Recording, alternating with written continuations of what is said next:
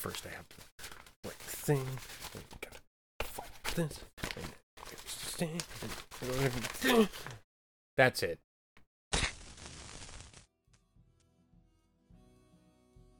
Howdy, partner, and welcome to another episode of the Job Meltdown.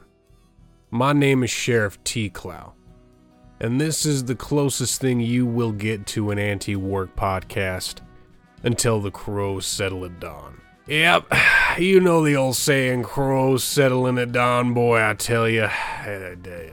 Difficulty. Hard to accomplish, deal with, or understand. Farming is difficult, and yet it is also very rewarding for the outcome of it all. As you can gather from what has been shown about farming, it is a bunch of tasks all aligning together to make a system that is very efficient.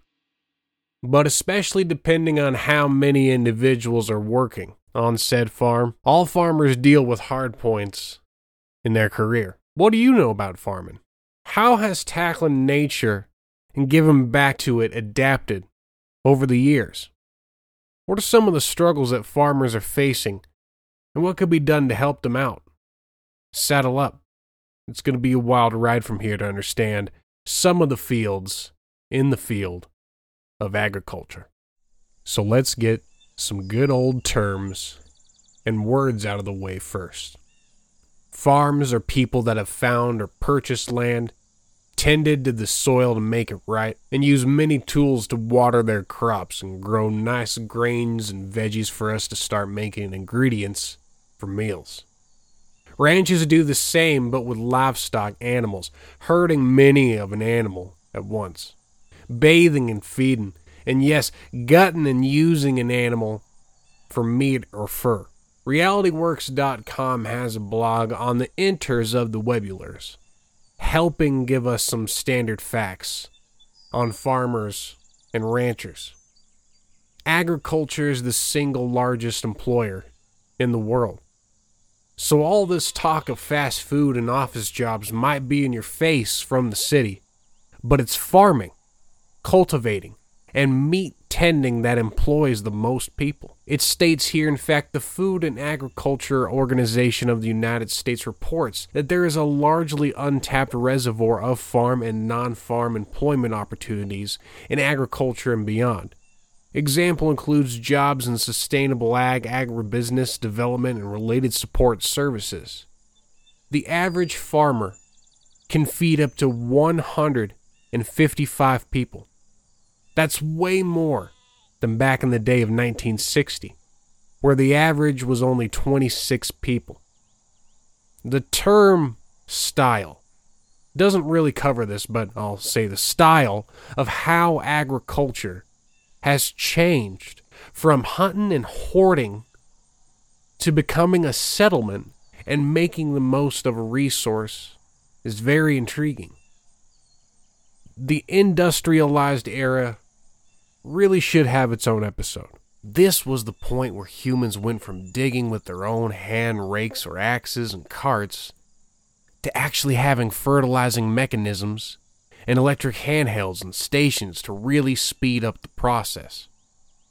I just wanted to give you some more quick facts to have an idea on what farmers and the like deal with. I won't bog you down with the history or anything, but just know this is a reason for hard work to be had, you hear? Seriously, we wouldn't have some of the foods we have access to if it wasn't for the farmers doing their job. Let's keep going, though. 90% of U.S. farms are small. If they don't make a certain amount, it's still a six figure amount, but land is valuable. So that, on top of all things to build a farm, it makes sense. Yet 9 out of 10 farms don't meet that six figure status, so they are considered small in that manner. A third of farmers are women, so it's not just some typical old white man all the time. But also, apparently, most farmers are white. Anybody can be a farmer, though, just to be clear. Here's some other important things about farming crops. We have soybeans being important to make crayons So, kids, remember that. The invention of the wheat combine in 1934 changed farming forever, and that is no surprise. American, I believe it's Hiram Moore, invention of the wheat combine allowed for the automated process of removing wheat heads from stems and separating out the kernels. Each head on a stem of wheat contains about 50 kernels. Whoo wee. Texas has the most farms, so when you hear about that state, it's no surprise that they pride in knowing about that type of work. But, anyways, partner, this episode ain't big enough for all this, so I'll try to rope you into some situations I think should come to your attention at your leisure. I'm really getting ahead of myself here, so I'll keep at it with some questions. How is this anti work material? What am I saying about farmers more than just, I hope they get some help type of deal? Well, with this job, maybe the work hard side of people are correct. Maybe the crowd that is annoyed with freeloaders and beggars running around the place asking for handouts should realize what patience and dedication it takes to maintain anything in agriculture, and I do mean that. This job has to happen. This is you you can't call out sick when maintaining a career choice like this. You understand what I mean, fella? There's no slack in here. Everyone in the world relies on the people either choosing to do these jobs or not. So either way, the workforce that is employing the most people should have all the sufficient resources it needs to thrive. So, why isn't that the case? Look, there are good people in this world trying to help, and I'm sure people are doing good. Food is always needed. That's also another anti work part of this show. If we know these folks are busting their behinds to take care of, most importantly, themselves and their loved ones, but also the people beyond that, they deserve a break. They deserve help. That's the focus I would want. So I'm going to try my darnest to put this all together where it makes sense, at least to me. All right, so really, I think the best place to start off is talking about physical health. You know, the exertion used to do the jobs, chores, maintenance, all that for this field of work. Can you even compare the 9 to 5 job to farming at all? I mean, if you have access to air conditioning, ain't no way, right? You get your water cooler talk, I have to carry water jugs like the ones you stand around on my back all day. National Library of Medicine can help me here with farming activities and carrying and lifting, the agricultural study. Heavy carrying and lifting, HCL, is a common activity among farmers that may be related to health. A number of researchers suggest that farmers have a higher rate of physical activity, PA, than those in other professions. All cause mortality among agricultural health study AHS participants a cohort of farmers and spouses was significantly lower than the general population. Lower rates were also seen for cancer, cardiovascular disease, diabetes, and chronic obstructive pulmonary disease. The researchers suggested that the lower mortality rate may be due, in part, to the PA associated with farming. Characterizing occupational PA is difficult. Most objective measures of PA are costly to collect and challenging to implement on a large scale. Questionnaire based metrics have been difficult to identify and characterize. Farming involves manual labor. However, the amount of labor has decreased in recent history as a result of mechanization. So don't get all knotted up in your saddle there. This study was in favor of saying farmers work more, or defined here, lift more than the general population. Things have become easier in agriculture thanks to good tools and machinery. It doesn't stop there though. Science Direct has a review of IoT technology. IoT standing for Internet of Things. This refers to a network in which physical components, such as animals and plants, environmental elements, production tools, and various virtual objects in the agricultural system are connected with the internet through agricultural information perception equipment under certain protocols to perform information exchange and communication.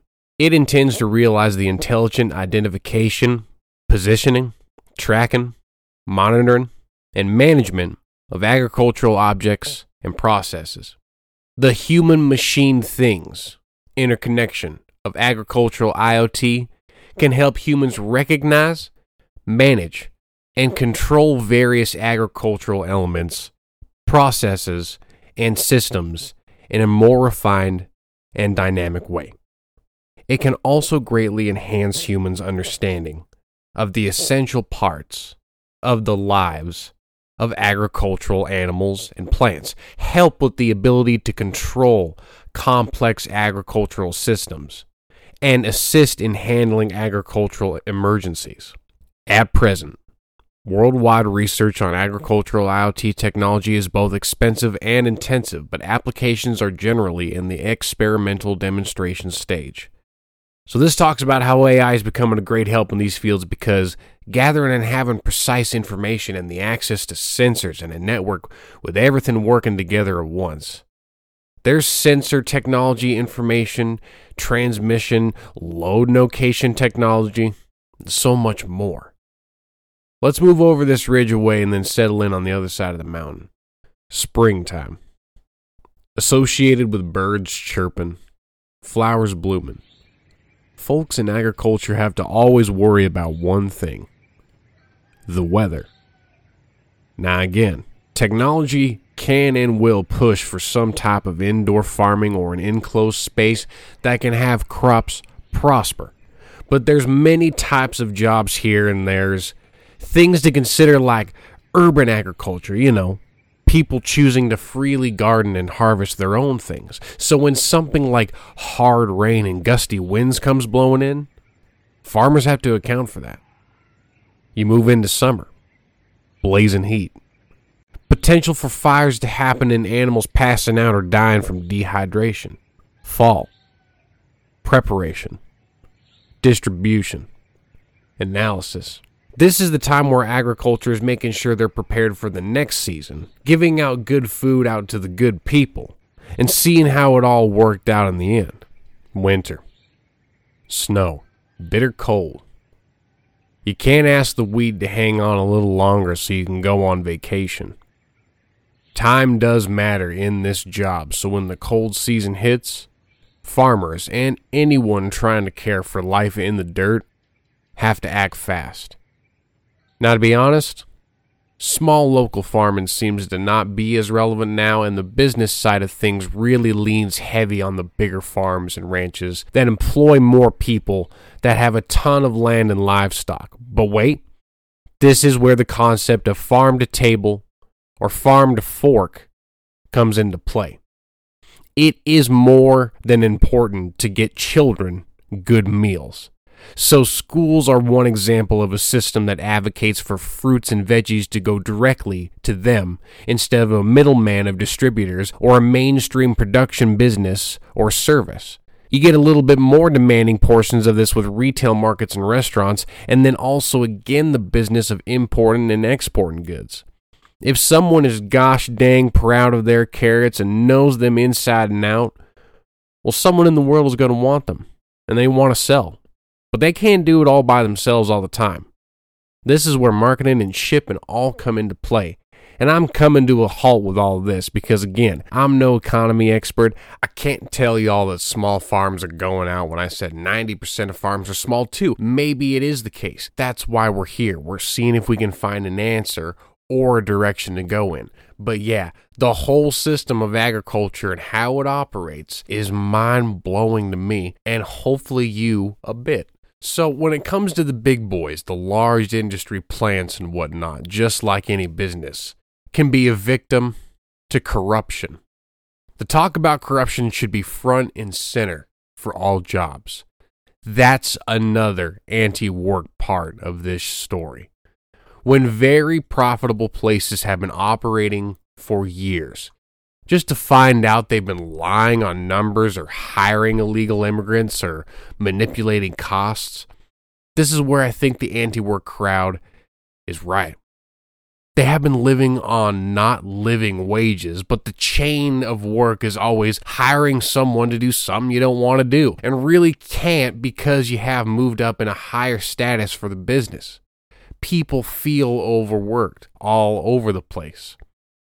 Just real quick to expand on corruption. Corruption and the Agricultural Section Management Systems International, author Rodney Fink here.